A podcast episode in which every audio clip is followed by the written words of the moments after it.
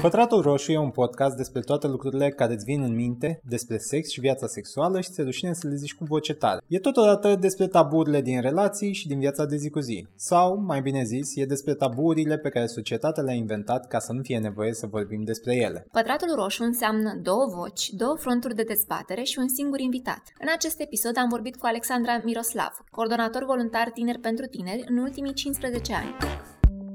Bună, Alexandra! Bună!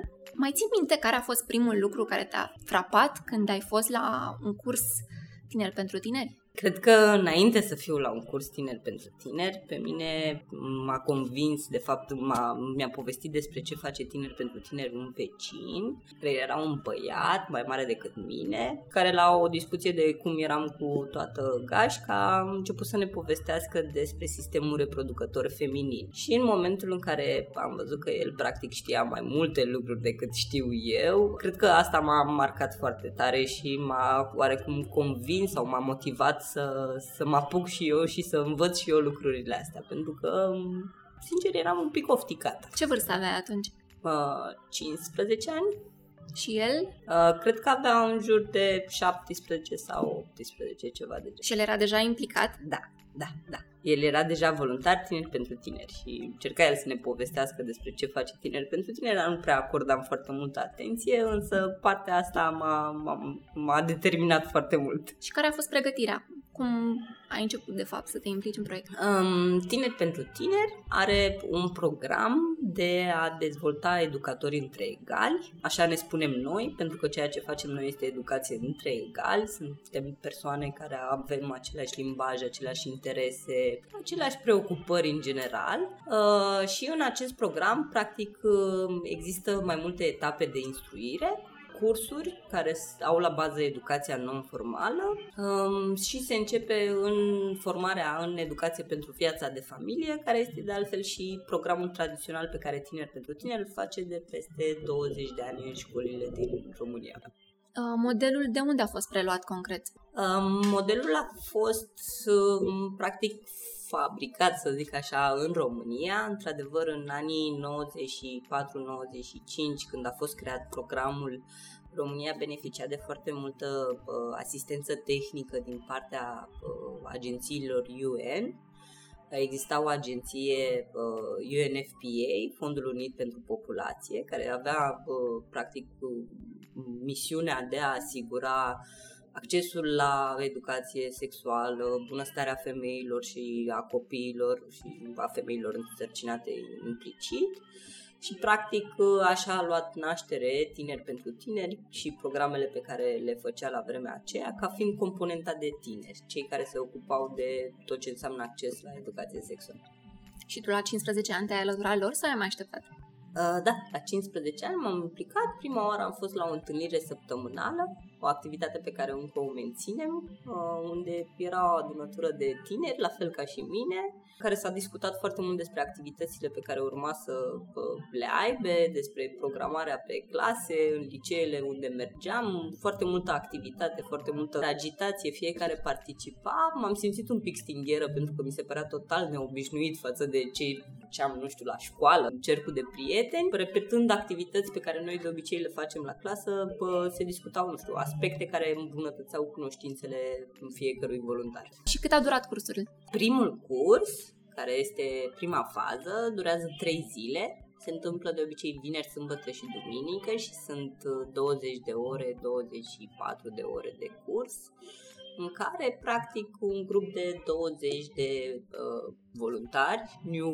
new entry, sunt instruiți de cum anume să facă activitățile mai departe. E o experiență pentru fiecare dintre ei Uh, dar ei, după ce văd activitățile, primesc manualul și atunci uh, știu anume cum să treacă mai departe și să dea informația în școli. Tu ai spus că atunci când te-ai implicat prima oară, erați de o seamă. Încă se-a păstrat chestia asta? Adică sunt grupuri pe vârste concret care sunt trimise sau sunt oamenii la grămadă? În momentul de față avem voluntari care uh, sunt din clasa 9 și da, ajung chiar și la uh, facultate, adică sunt și studenți. Asta pentru că au început în general uh, în timpul liceului și nu s-au mai despărțit de noi. Continuă activitatea. Noi spunem că la tineri pentru tineri nu există o dată de exit, adică ești voluntar permanent și oricând poți să revii și să te apuci de această activitate. Dar părinții tăi ce au zis când au zis că la 15 ani fata lor vrea să se implice într-un proiect despre sex? Nu mi-aduc foarte bine aminte uh, discuția de atunci, însă eu oricum eram o persoană destul de implicată, eram implicată prin Consiliul Elevilor din școală și când ei au zis că fac voluntariat, că vreau să mă apuc de voluntariat, zis ok. În general ei erau deschiși la acest subiect, în principal mama mea. Cred că i-a plăcut foarte mult ideea de a mă implica în așa ceva. Am și un, o povestioară destul de haioasă legat de materialele pe care le aveam prin, prin casă, pentru că în momentul în care ne duceam la, la clasă ne mai rămâneau broșurile sau prezervativele pe care le dădeam și evident că în momentul în care le scoteam din ghiozdan, le scoteam pe oriunde prin casă. Și la un moment dat m-a rugat frumos să le iau din bucătărie sau să le iau de prin hol sau de pe unde le lăsam, pentru că cine intră la noi în casă crede că facem sex peste tot. Și da, a fost foarte haioasă întâmplarea aia. Dar cum era situația în uh, perioada aceea când te-ai apucat tu? Cred că era mai multă deschidere decât o văd acum din partea mediului școlar. Toată lumea recunoștea că este o nevoie. Era un subiect care, evident, neavând acces la internet atât de mult sau la rețelele de socializare, că de fapt internetul era, dar nu, nu neapărat rețelele de socializare, încă nu se vorbea atât de mult despre lucrurile acestea și atunci era un subiect uh, destul de picant, să zic, Uh, și atractiv pentru că lumea nu avea unde să vorbească mm, aceste subiecte. Și având în vedere experiența ta, care consider că e vârsta la care ar trebui să-și înceapă un adolescent viața sexuală? Nu am un răspuns de vârstă și asta este o întrebare pe care mulți, mulți participanți ne pun, care este vârsta la care poți să-mi încep viața sexuală. Iar ca să ajungi să dai acest răspuns, necesită neapărat să treci prin, uh, prin cursurile noastre, pentru că vorbim aici de o vârstă a maturității, uh, o vârstă în care înțelegi ce înseamnă asumarea comportamentelor pe care le ai, ce înseamnă responsabilitatea și de atunci când ai vârsta mentală potrivită să faci față la toate lucrurile astea, de atunci poți să, să te gândești dacă e momentul să-ți începi viața sexuală. Dar așa, uitându-te la toți copiii, elevii care au trecut prin mâinile voastre, cam care ar fi acea vârstă unde ajun- se ajunge la maturizare? Poate să fie în momente diferite pentru fiecare, adică fiecare persoană, individ, trece prin... Adolescența, în general, este o perioadă în care fiecare suntem extrem de diferiți. Sunt unii psihologi care spun că adolescența este o perioadă de nebunie pe care o avem cum trecem de la uh, a fi mai hotărât pe ceea ce gândim și pe atitudinile noastre și pe modul cum ne asumăm comportamentele, mm, asta depinde foarte mult iarăși la fiecare. Deci o vârstă, să-ți spun, nu am cum să fac asta. Dar voi cu proiectul de la ce vârstă începeți să predați? Mm, noi avem programe adaptate Programul tradițional pe care l-am început acum mult timp uh, începea la vârsta de liceu, în clasa 9 Uh, și da, observăm acum că este uh, foarte solicitat pentru cei care sunt în clasa 9 și a 10 dar avem și un program care este adaptat pentru gimnaziu. Uh, pentru clasele de a 6 și a 7 care nu au uh, elemente neapărat de sănătate a reproducerii, de infecții cu transmitere sexuală, dar au tot ce înseamnă abilitățile de viață, partea de imagine de sine, imaginea corpului, uh, de prevenirea conflictelor și relaționarea în general cu ceilalți. Sunt elemente foarte, foarte importante atunci când vorbim despre educația sexuală. Ai spus că e solicitat. De cine? De profesori, de mediul școlar în general, de părinți care ne scriu, um, care ne roagă să ne ducem la clasa în care este copilul, tânărul, adolescentul, Uh, și sunt chiar părinți care ne solicită să mergem la clasele 1-4, dar desigur acolo subiectul se, se adaptează pentru nivelul de înțelegere al copiilor. Nu ne ducem în clasele 1-4 să discutăm despre uh, sistemele reproducătoare sau despre actul sexual sau în general despre lucruri pe care le asociem direct uh, educației sexuale. Clasele 1-4 se vorbește foarte mult despre rolul în familie și diferențele între fete și băieți la nivel social și totuși, dacă într-o clasă, să zicem că e doar un părinte care solicită genul ăsta de proiect, mai veniți, nu mai veniți? Cum, e, cum vă organizați? În primul și în primul rând, noi nu intrăm la o clasă dacă nu există un acord din partea școlii. Ne ducem, avem de fapt un protocol cu inspectoratul școlar, uh, pe care îl încheiem la fiecare început de an școlar, iar apoi dacă solicitarea vine din partea unui părinte, trecem mai întâi pe la director, vorbim cu dirigintele, există niște acorduri de pări- cu părinții pe care le dăm de la bun început, adică nu trecem uh, direct la a face activități fără să uh, discutăm sau cel puțin să informăm părinții despre acest această activitate. Și cu toate astea, S-a întâmplat să primiți plângeri în partea lor? Au existat uh, copii care nu au participat pentru că părinții nu și-au dat acordul. De cele mai multe ori copiii ar vrea să participe, însă părinții nu, nu îi lasă, dar asta se întâmplă foarte rar, adică, nu știu, poate un caz pe semestru, poate maxim 3 cazuri pe semestru ni se întâmplă, asta înseamnă la 10-20 de clase pe care le facem. Uh, și da, au mai existat și părinți care au criticat uh, subiectul uh, și vorbesc aici de programul de gimnaziu, spunând că încă nu este momentul uh, să se discute despre lucrurile acestea.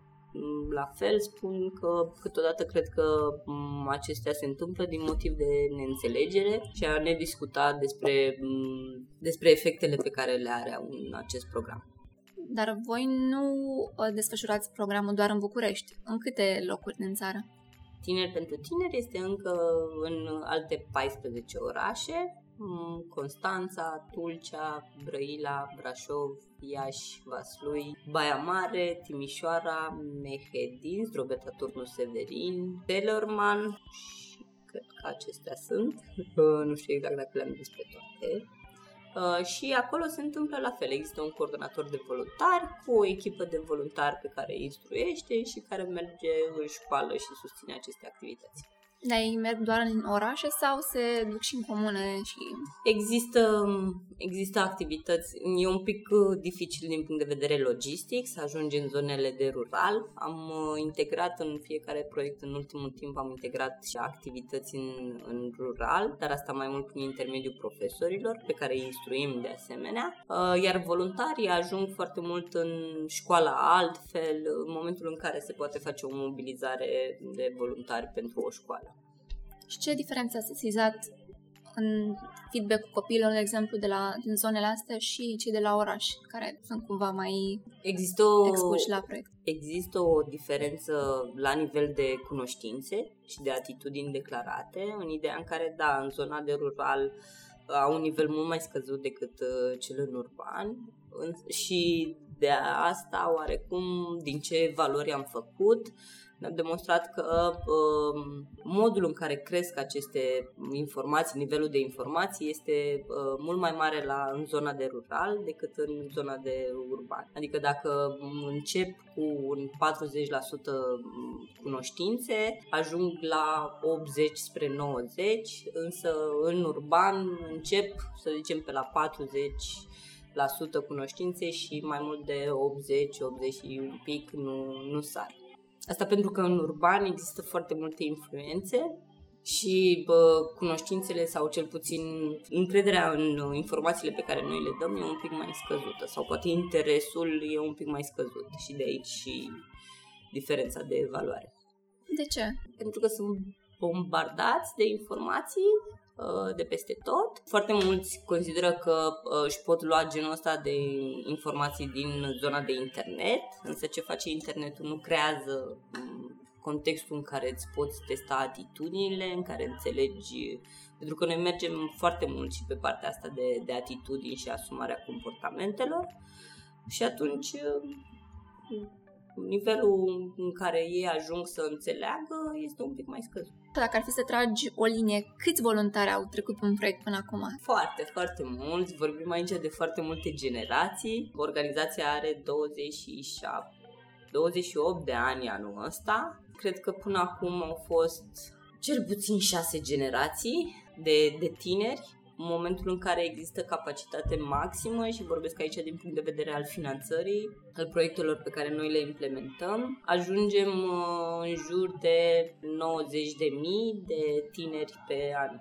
da, pe an școlar. Cea mai mică vârstă, cea mai înaintată da, între voluntari? Între voluntarii noștri, Uh, deja vorbim de uh, cea mai mare vârstă, vorbim aici despre voluntari seniori, despre alumni, Uh, care au, cred că și undeva la 40 de ani. Și cei mai tineri? Cei mai tineri sunt uh, la vârsta de 15-16 ani, adică în clasa 9. Dar uh, cum îi alegeți? Adică oricine poate să intre pe ușă și să spună vreau să fiu asta, mm, vreau să fiu voluntar și să... Oricine poate să intre și să zică eu vreau să fiu voluntar. Există o diferență, noi facem de fapt o diferență între voluntar și educator între egal, pentru că poți să predai și poți să te duci să facilitezi aceste activități doar în urma unei instruiri, iar aici într-adevăr facem o selecție. Iar un criteriu important în selecție este să îți dorești, să vrei să faci și să demonstrezi că meriți. Dar au fost cazuri în care au cedat, poate parcurs?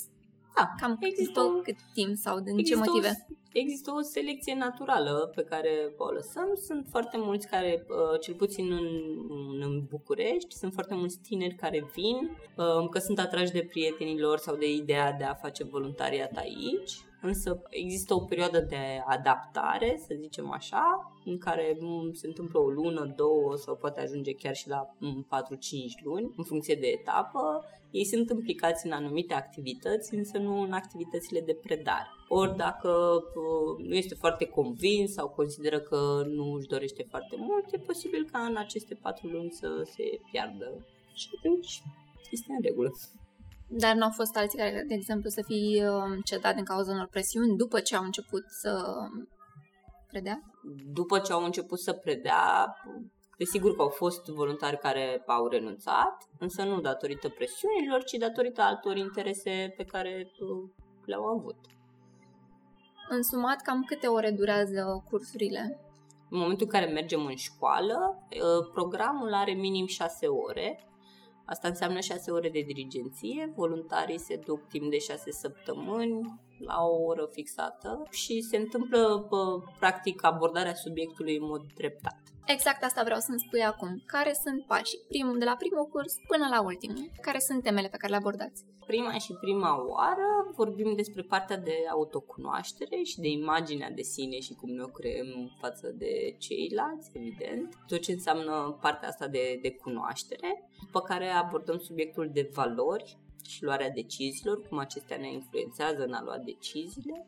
Acum uh, vorbesc de programul scurt, însă uh, îți menționez toate sesiunile pe care noi, uh, toate tematicile pe care le abordăm. Um, vorbim despre echitatea de gen și rolurile sexelor, ce face o femeie și ce face un bărbat și ceea ce cred eu că este corect și mm, mm, ce părere am eu despre lucrurile astea și abia apoi intrăm în ce înseamnă anatomia și fiziologia sistemelor reproducătoare, metode contraceptive, infecții cu transmitere sexuală. Ne întoarcem un pic la partea de comunicare și abilitățile de a comunica în sexualitate, uh, sarcină și parentalitate și implicare activă. Astea sunt subiectele uh, mari pe care le abordăm în programul nostru tradițional. Și la partea cu uh, rolul femeii și al bărbatului aveți și partea de sexualitate, de LGBT și... Astea le discutăm în partea de, da, în rolurile sociale discutăm despre tot ce înseamnă, despre ce înseamnă sexualitatea, că este ca o carte de vizită pe care o avem și cum se manifestă ea în general. Însă informațiile pe care noi le dăm chiar și despre uh, diferențele de, de uh, gen sau despre identitatea sexuală și orientarea sexuală sunt menționate, dar nu în ideea în care uh, vorbim despre vorbim foarte mult în termen de toleranță și de a respecta diversitatea și de a respecta drepturile omului. Și la care tind să se potmolească sau să apară mai multe reacții ciudate la tineri pe care îi aveți la cursuri? Cred că foarte dificil este să trecem cu ei prin exact ce înseamnă sănătatea reproducerii, prin partea de um, anatomie, infecții și contracepție, pentru că sunt informații pe care consideră că le știu și acolo Mm, în, în sesiune află că de fapt sunt atât de multe lucruri pe care nu le cunosc și pe care ar trebui pentru că îi afectează în mod direct uh, și nu știu dacă neapărat se împotmolesc, dar au foarte multe întrebări despre cum funcționează infecțiile cu transmitere sexuală, de ce există, ce metode contraceptive să alegi în funcție de ce aceste lucruri iar sunt uh, destul de întrebate sau discutate la, la sesiune. De regulă pe internet găsești mult TPU cu uh, întrebarea dacă am rămas însărcinată după un sărut, adică sunt și genul ăsta de întrebări la curs? N-am întâlnit exact în această întrebare, însă au fost uh, niște întrebări care au depășit logica oricare pe care o poți întâlni. Țin minte chiar din, de când eram eu voluntar că m-a întrebat un, un elev dacă, dacă se masturbează, există riscul să-i miroasă pielea. Și m-a frapat foarte tare întrebarea și am încercat să văd exact de unde vine această întrebare și pă, cunoștea tradiția că la porci de obicei trebuie să-i castrezi, porcul masculin se castrează pentru că există o legătură ceva de genul acolo, că carnea nouă să mai fie bună și el făcuse oarecum legătura asta din, din masturbare și următoarea întrebare evident a unui coleg a fost da, pe tine cine o să te consume sau ceva de genul. Toate reacțiile astea au fost în uh, public, că ai spus că celălalt coleg l-a completat, dar au fost cazuri în care elevii au venit și v-au întrebat separat anumite lucruri pentru că n-au avut curajul totuși să abordeze subiectul în public? Se întâmplă asta destul de des. Uh, există o diferență între a educa și a consilia. Ceea ce facem noi, facem educație și nu consiliere. Uh, și da, sunt momente în care vin după o oră la voluntar și întreabă, uite, am problema asta, ce mă sfătuiești să fac? Uh, însă noi nu putem să dăm sfaturi, ci doar să adresăm, uh, să, nu știu, să reluăm informațiile de care ar trebui să, să, să știe și în momentul în care, evident, problema ne depășește, să facem referire către un serviciu sau către un anumit spe- specialist. Au fost cazuri de fete însărcinate sau care cărora le era teamă că au rămas însărcinate din cauza faptului că nu s-au protejat și au venit la voi crezând că o să, nu știu, da. faceți o minune. Da, da, da. Au fost, uh, cel puțin și eu am întâlnit în momentul în care mergeam în școală, fete care bă, nu știau dacă sunt sau nu însărcinate, voiau mai multe informații despre cum să aplice testul de sarcină sau ce să facă, însă în momentul acela, chiar dacă îi dai informația despre sarcină, repet, trebuie să vrei toate informațiile pe care de obicei le dăm pentru a avea un comportament responsabil. Dar cu părinți v-ați trezit pe acolo, pe la cursuri? A, nu, dar uh, mai practicăm cu părinții voluntarilor. Îi mai chemăm câteodată, cel puțin o dată pe an, încercăm să facem un fel de, nu neapărat ședință cu părinții, ci o întâlnire cu părinții. Uh, câteodată participă chiar și voluntarii alături de ei și încercăm să deschidem un pic dialogul despre aceste subiecte pentru că considerăm că este important ca părintele să spună o mare parte din aceste informații și e bine să vină și de acolo. De obicei, la școală știi bine cum se, se predă, că încă suntem pe tiparul ăla din nefericire în care profesorul dictează și tu scrii sau și mai rău de atât. La voi cum, cum ambalați de fapt toată informația cât să atragă atenția ca tânărul să rămână acolo cu ochii fixați pe material? Noi lucrăm foarte mult pe ce înseamnă învățare experiențială. Este o metodă de, de educație non-formală um, în care practic generăm un context de discuție, fie că o facem prin activități de dezbatere, de joc de rol, uh, chiar și activități care sunt la uh, nivel individual, dar prin care îi punem să uh, reflecte foarte mult asupra, nu știu, atitudinilor personale sau imaginii de sine. Uh, și întotdeauna se întâmplă prin joc și joacă. Um, ei apreciază acest lucru pentru că încercăm cât de mult să destindem uh, atmosfera și să le spunem că este un mediu în care uh, ne jucăm și că responsabilitatea din, din aceste, din a, pentru a primi aceste informații este la ei. Adică construim împreună. Noi creăm cadru de discuție și atunci ei vin și, și contribuie la activități. Și totuși nu a existat uh, vreun caz în care să, să se fi simțit inconfortabil unii la un anumit joc, poate au simțit că le-a fost invadat spațiul sau... Asta cred că se întâmplă spre deloc, pentru că noi nu abordăm partea personală, nu vorbim din experiențele noastre nici pe ei, nu îi întrebăm despre experiențele lor, ci e vorba doar de declararea unor atitudini. De exemplu, uh, vorbim despre ce îmi place mie într-o relație, ce este o relație benefică și ce este o relație dăunătoare și sunt un set de afirmații pe care ei trebuie să iau o poziție pro sau contra. Cine se simte, bineînțeles, uh,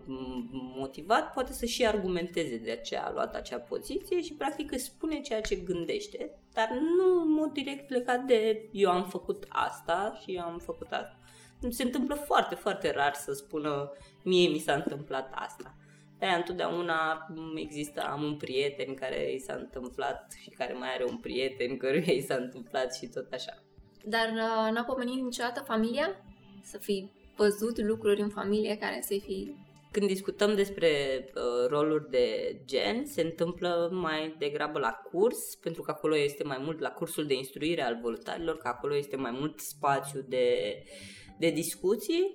Uh, și da, vin cu exemplele de acasă, dar uh, repet, nu se întâmplă foarte mult pentru că, în general, în adolescență încerci să, să te îndepărtezi de modelele de acasă și asta este o chestie care se întâmplă pentru toată lumea, este perioada de rebeliune în care vrei să te descoperi, dar nu prin ceea ce ai văzut acasă, ci încercând să cauți în exterior uh, cât mai multe modele.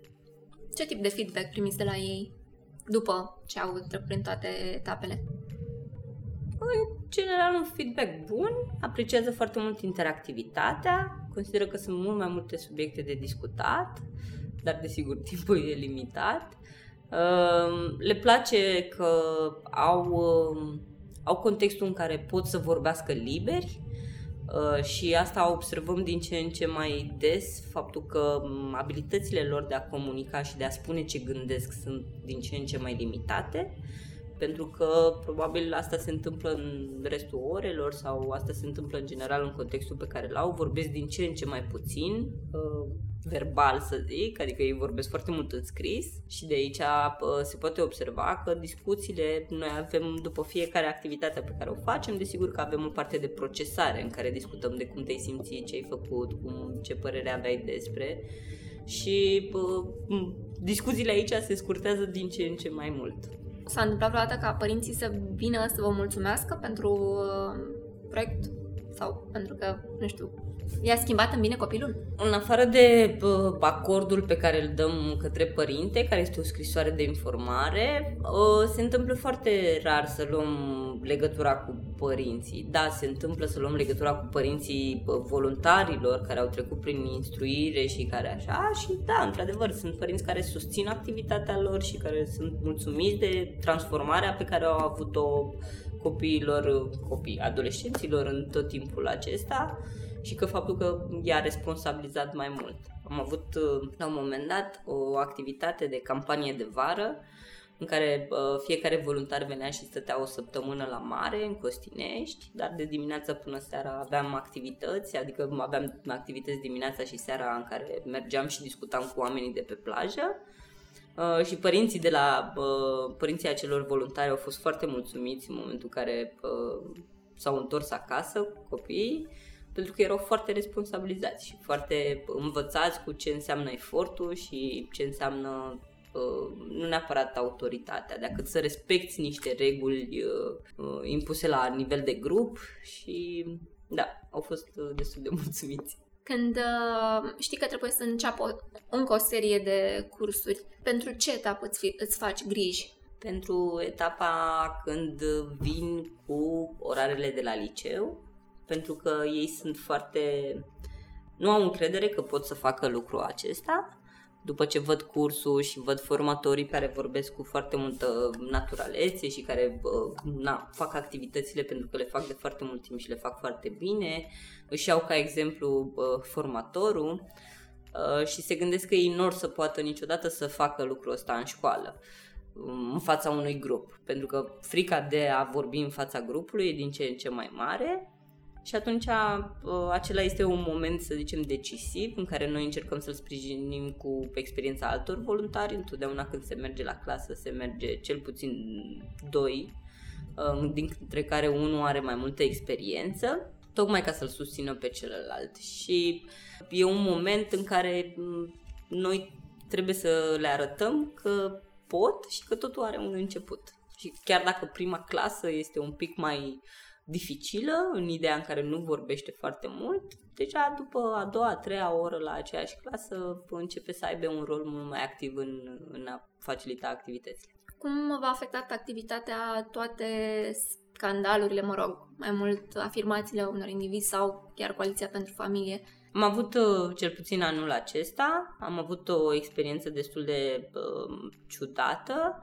Am început un proiect care uh, era într-adevăr o intervenție nouă creată pentru gimnaziu, în care uh, profesorii care au participat la curs, pentru că de data asta se lucra doar prin intermediul profesorilor diriginți, uh, au fost foarte mulțumiți de, de curs și de cum îi face acest curs să înțeleagă toate uh, lucrurile acestea și pentru că bă, a început foarte mult partea asta de opoziție să, să judece și să atace programul, să zicem că o parte, o mică parte din, din participanți, din profesori au dat un pas în spate, um, nevrând să, să intre într-un conflict. Adică nu neapărat frică, dar cât uh, confortul de a nu fi în astfel de, de discuții și conflicte și alte tipuri de probleme, nu neapărat de la CPF, probleme de care v-ați lovit de-a lungul anilor? Mm, cred că a prioritiza genul ăsta de educație lipsește uh, și poate chestia asta câteodată o observăm inclusiv în finanțare, deși este programul de educație sexuală sau educație pentru sănătatea reproducerii și a sexualității, așa cum îi zicem noi, este un program care dezvoltă foarte mult abilitățile de viață,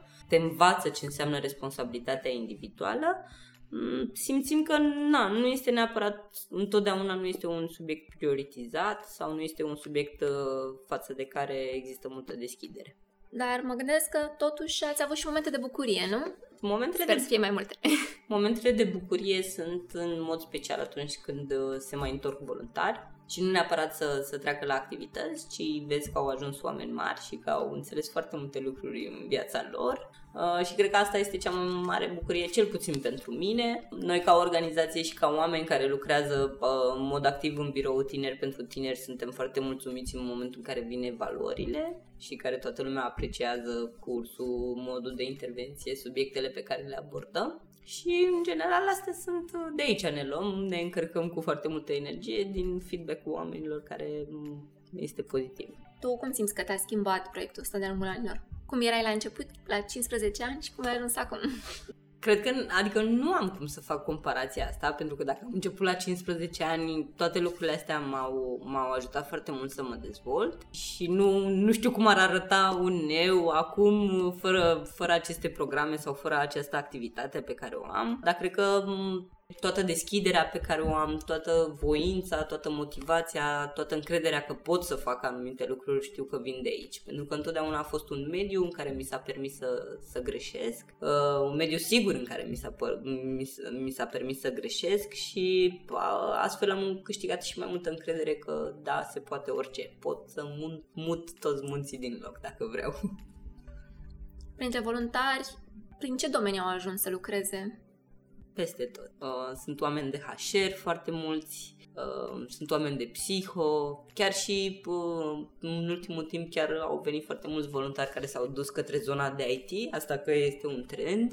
Și sunt oameni care, chiar dacă se ocupă de, de domeniul IT, se duc și fac tot felul de team building-uri colegilor, îi învață cum e cu feedback-ul, am văzut pe pagina voastră de Facebook că recent aveți în derulare un proiect pe YouTube cu comedianți. Cum v-a venit ideea și ce alte proiecte mai aveți în derulare? Am pornit uh, fix de la ce s-a întâmplat uh, la începutul anului că am primit foarte multe reacții negative din partea opoziției, că nu se discută, că nu trebuie să se discute aceste subiecte. Uh, și practic, uh, bine, asta era un lucru pe care îl știam mai de mult, că noi ca adulți nu suntem în stare să vorbim uh, despre sex și sexualitate la modul serios.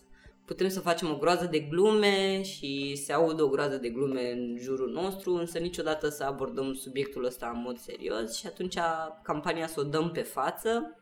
A plecat uh, fix de aici, de a comunica în general cu ceilalți fără ipocrizie și a nu ne mai ascunde după deget, pentru că pă, vedem în jurul nostru că se întâmplă o groază de, de rele legate de sex și sexualitate. Nu are rost să ne ducem în zona de cifre statistice legate de adolescente însărcinate, de mame minore sau de copii abandonați, ci în general cât de închiși suntem pă, în noi și cât de puțin putem să vorbim despre treaba asta. Și atunci campania cu comedianți a fost uh, fix ingredientul cheie pe care l-am propus, adu umorul, dar umorul astfel încât să putem să discutăm lucrurile uh, în mod fără, să discutăm lucrurile fără ipocrizie. Și ce alte proiecte îți mai plac din cele derulate de-a lungul anilor? Am mai avut uh, campania Îndrăznește să fii mare, care aici cred că a pus o cărămidă în, în valorile foarte multor voluntari. Um, pentru că mesajul era să demonstrezi întotdeauna că meriți și că poți și că poți să ai prieteni adevărați și să te implici activ. Uh, și era un mesaj către a, a, a visa departe și a nu-ți pune piedici. Aveam o groază, în perioada aceea aveam foarte mulți voluntari care um, la interviu ne spuneau că aș vrea să fac actorie, însă mama consideră că nu este o meserie bună și o să mă duc să dau la drept. Adică toate visele pe care ei le aveau în, în perioada asta de adolescență nu îndrăzneau să le, să, le urm, să le urmeze și am zis că trebuie să facem acest mesaj. Iar înainte de îndrăznește să fii mare am mai avut o campanie foarte drăguță care ne-a plăcut mult, Iubește cu cap până peste cap, care era o campanie adresată în mod special fetelor Uh, pentru că văzusem că și în cifre și în atitudinile pe care le observam, că fetele în general au încep să aibă abilități de comunicare din ce în ce mai scăzute și că niciodată nu pot să spună ce, aș, ce își doresc. Și atunci iubește cu cap până peste cap era și un mesaj de responsabilizare, de a iubi, dar cu iubirea să fii atentă și să știi ce îți dorești să știi și ce să ceri și... și ce să ceri și ce-ți dorești și cum să spui toate lucrurile astea, desigur. Și ultima întrebare, um, ce te doare cel mai tare când te gândești la România din prezent, acum, din 2019? Că nu, cred că cel mai mult, și nu știu, în afara subiectului de educație sexuală, mă deranjează foarte mult și mă doare că nu, nu avem încredere în potențialul nostru și că nu îl maximizăm, să zic așa. Și asta se reflectă și în ce facem noi, dar și ceea ce văd în jur, că există foarte multe posibilități, însă mi se pare că ne-am resemnat, că suntem uh, acolo cu merge oricum și asta, da, e dureros. Dar proiectul vostru continuă și există vreun scenariu în acela în care s-ar opri vreodată? Adică... Suntem o organizație națională, suntem o organizație românească care deja a ajuns la 28 de ani. Am avut foarte multe momente de, de dificultate ca și organizație și cred că sunt, vom fi aici și în următorii 30. Ce bine! Mulțumesc mult, Alexandra! urmează colegul meu Răzvan, care uh, va vorbi despre ce cred oamenii din online despre ceea ce faceți voi. Bine te-am găsit! Bine am venit! Acum intră partea de mituri și începem direct cu asociația. Sunteți și faceți treaba asta ca să destabilizați viitoarele generații, să le băgați în cap niște credințe care duc la destabilizare familială, socială, pentru că nu mai creează acele relații de lungă durată, ca pe vremea bunicilor. Cum le-ai răspunde la așa ceva? Fals. Uh, tineri pentru tine nu destabilizează familii, nu destabilizează oameni. Nu, nu... pune sămânța în judecata tinerilor ca să nu mai urmărească neapărat cadrul familial și să-și dezvolte în jurul unei relații o întreagă viață după liceu după facultate? Îi spunem că punem sămânța gândirii și tocmai că, adică dacă gândești că vrei să respecti niște valori tradiționale sau vrei să respecti niște valori uh, progresiste, este fix alegerea ta, însă practic noi asta facem, îți creăm contextul în care să te poți gândi la ceea ce îți dorești tu în viață. Nu uh, influențăm într-o parte sau alta, ci creăm contextul în care tu să gândești ceea ce e mai bun pentru tine. Vine vorba de adolescenți. Sunt prea naivi și atunci orice le-ai spune poți să-i direcționezi într-o... în orice, în orice plan ai avea. Și atunci, printre tinerii care ar fi interesați de educație sexuală, sunt și unii care vor doar, nu știu, măsuri de protecție. Dar cumva mediul îi denaturează și duce către desfrânare în fața unei astfel de conspirații, cum ai reacționa? Um, am, avut, uh, am avut foarte multe uh, reacții în ultimul timp uh, pe această idee, cum că noi ducem spre desfrânare, însă, sau că destabilizăm social, însă se contrazice prin faptul că există niște măsuri, există niște strategii, Uh, nu numai la nivel de România, ci și la nivel mondial și Europa și tot așa, în care ne dorim ca tinerii să fie din ce în ce mai conștienți. Uh, mai conștienți de ei și de alegerile pe care le fac. Niciun tânăr nu va deveni un adult în capacitate de gândire și de a alege ce e bun mm, pentru el peste noapte. Și atunci, tineri pentru tineri, asta face. În general, respectăm recomandările care sunt uh, legate de interacțiunea cu tinerii și ceea ce se recomandă în educație. Mergem pe aceleași lucruri care se fac și în școală și în afara școlii și încercăm să, să dezvoltăm partea asta de gândire în cunoștință de cauză.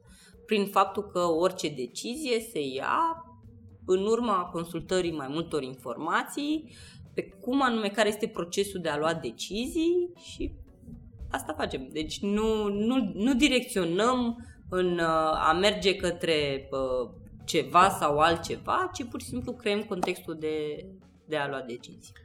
În cadrul mai general al educației sexuale apare și o conspirație destul de uh, agreată de oameni care vor să creadă în conspirații și că societatea de fapt mergea foarte bine.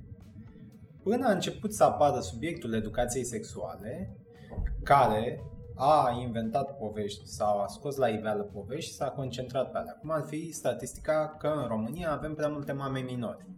Cât timp datele sunt neștiute, problema nu există.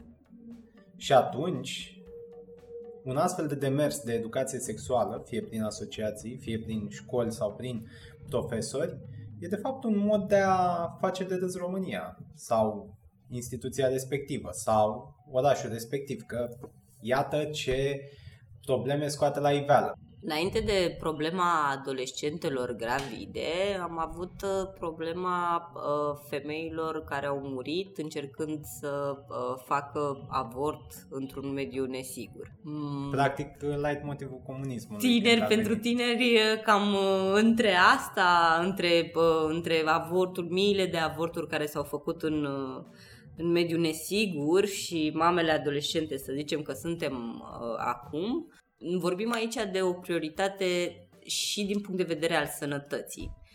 Dacă nu ne încredem în ceea ce vedem în jurul nostru și nu ne încredem în faptul că, da, există statul care uh, spune că avem niște probleme și face și niște recomandări pe care ar trebui să le urmăm cu toții, atunci n-ar trebui să ne încredem în nimic nu? Și să nu mai facem nimic, să nici măcar să nu ne mai ducem uh, la muncă. Și atunci nu partea asta, adică argumentul sau mitul acesta este clar că este un mit departe pentru că refuză să accepte o realitate pe care o avem. E cumva amuzant, așa ca o paranteză, că cu cât vin mai multe informații peste oameni, cu atât se duc mai departe în trecut și se leagă de niște evenimente imprecise, că nu avem toată istoria documentată cum trebuie, până la Daci, despre care avem foarte puține informații și atunci extragi din neștiință diverse certitudini și ajungem în astfel de situații.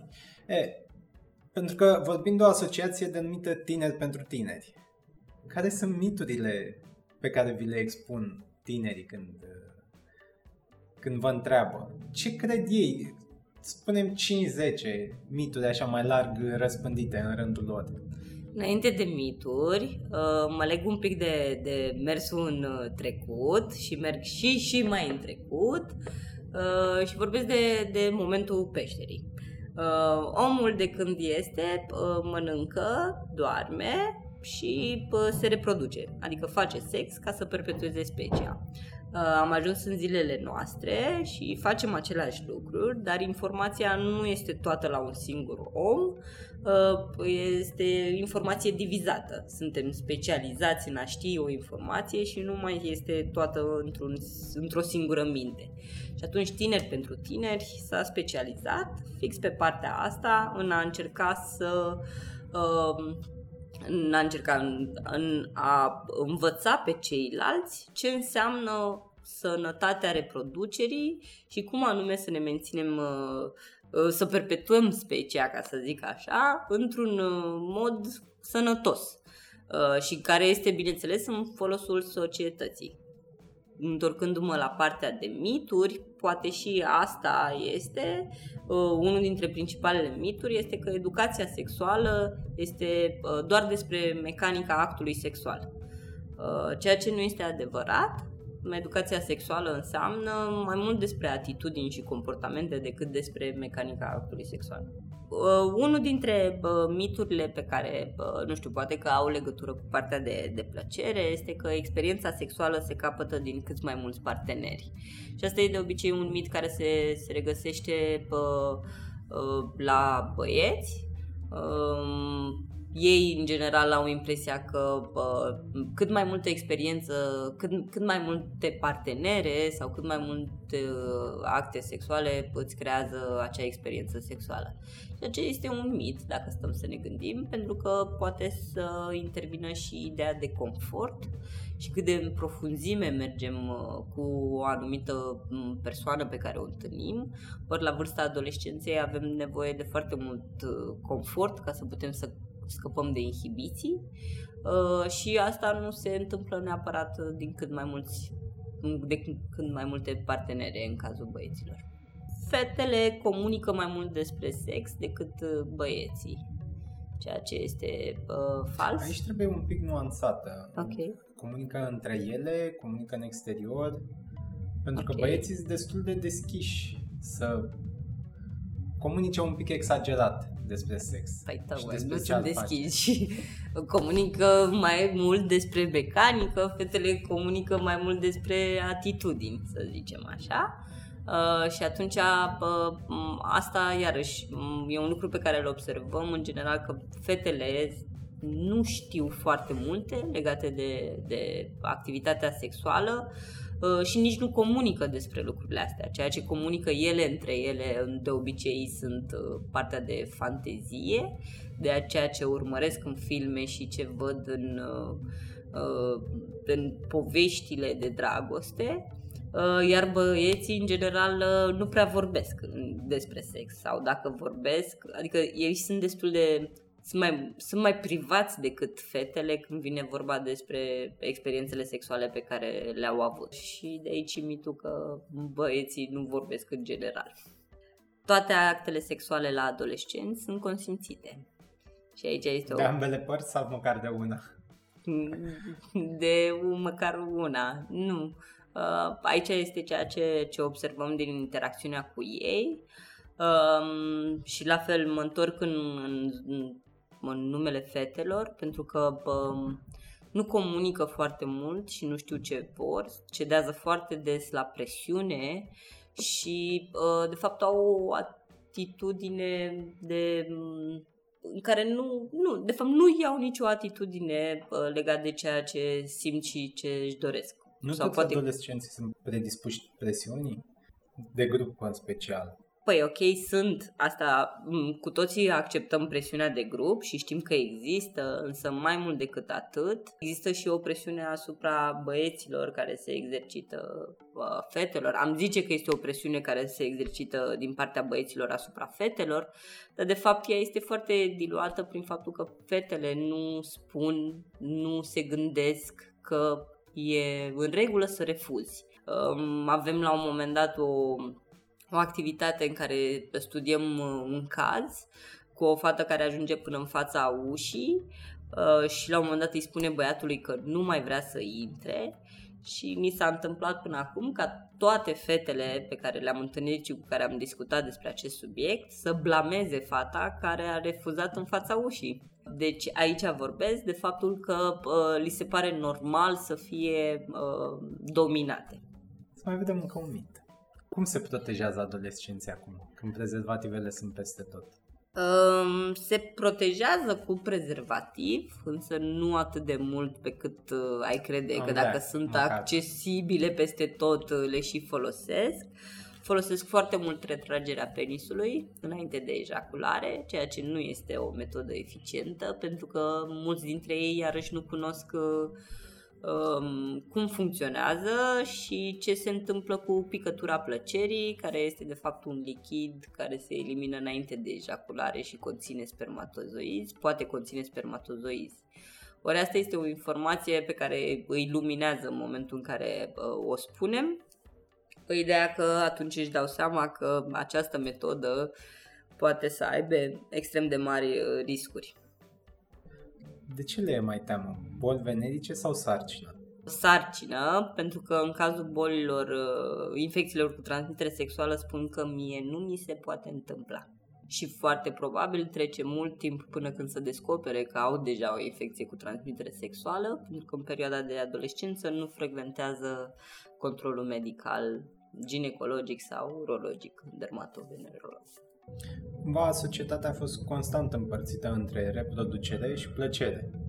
Am avut cumva din ultimul secol perioada nebună din interbelic, când lucrurile erau destul de flexibile, să zicem apoi anii 60-70, mișcarea hippie, mișcarea asta de eliberare în țările în care s-a putut, perioada anilor 90, 2000 care a venit cu internetul.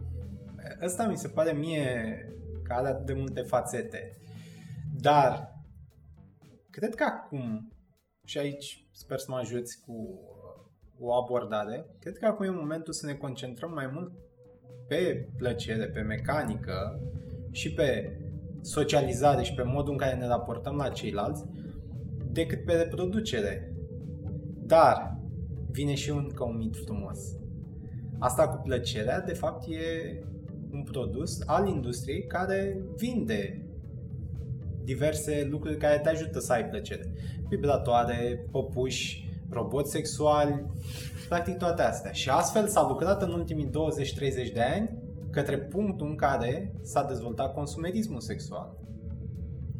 Uh, reproducerea și plăcerea au fost dintotdeauna și oarecum mm, au fost suprapuse una peste alta. Adică Doar nu s-a cred... bucurat de plăcere fiecare parte. Cum spuneai și tu, este până la urmă un mod de a privi lucrurile în mod subiectiv. Adică nu, nu cred că a fost vreodată o diferență între, între cele două. Um, pentru că, practic, reproducerea asta înseamnă să ai plăcerea de a avea urmași sau de a te reproduce. Măcar o plăcere acolo, Exact. Da. Întotdeauna există o plăcere. Um, și îmi spuneai de, de partea de, de internet în care bă, el promovează foarte multe informații și promovează foarte multe aspecte legate de, de plăcere și așa și la fel mă uit bă, un pic critic în partea asta de internet. Bă, cel puțin mă uit la reacțiile bă, celor de, cu care noi interacționăm, cum că aceste informații ar putea să vină din internet dar tocmai că în momentul în care există un boom de informații pe partea de internet, atunci uh, ne trebuie și o educație pentru a dezvolta niște filtre de gândire, de cum anume să accesăm aceste informații. Plus că încă nu am ajuns în, uh, în uh, anii, să zic așa, sau în perioada în care internetul într-adevăr uh, ne este de folos la nivel de, de comportamente. Până când nu o să vedem partea de gamification integrată în absolut toate tipurile de educație și pe toate subiectele, nu putem să vorbim despre potențialul internetului în educare. Ceea ce face în momentul de față internetul este tocmai uh, o dispersiune a educației. Și atunci depinde de fiecare individ în parte cum anume își selectează informațiile și cum anume își dezvoltă filtrele de gândire pentru a accesa informații din internet. Dar presiunea asta pentru educație sexuală e făcută de industria care vinde obiecte pentru plăcere sexuală. Dacă aș fi primit vreodată în finanțare ca și organizație de la această industrie, poate că ți-aș fi, ți-aș fi răspuns afirmativ, însă nu cred că este neapărat de aici. Uh, și repet, educația sexuală nu e despre jucării sexuale. Și mai avem un mit. Și aici are legătură cu profesorii și închidem această frumoasă listă. Profesorii care predau educație sexuală la clase sunt de fapt frustrați sexual și atunci așa încearcă ei să fie să iasă, fie să se adâncească în, în uh, sentimentul ăsta pe care îl au și le simt. Mm, n-am uh, simțit niciodată un profesor care să fie atât de motivat să predea educație sexuală și în al doilea rând nu am întâlnit un profesor care să fie frustrat sau cel puțin să exprime partea de frustrare sexuală, însă ceea ce putem să spunem este că da, există anumiți profesori care sunt frustrați nu neapărat personal, ci că există prea multă libertate pe care o văd la generații, ceea ce e o diferență între generații, modul cum au trăit ei în adolescența lor și modul cum se trăiește acum, dar nu cred că vine neapărat din experiențele personale. Eu îți mulțumesc și sper că dacă ne auzim peste 5 ani, lucrurile să stea cu totul diferit. Și eu sper la fel și mulțumesc foarte mult!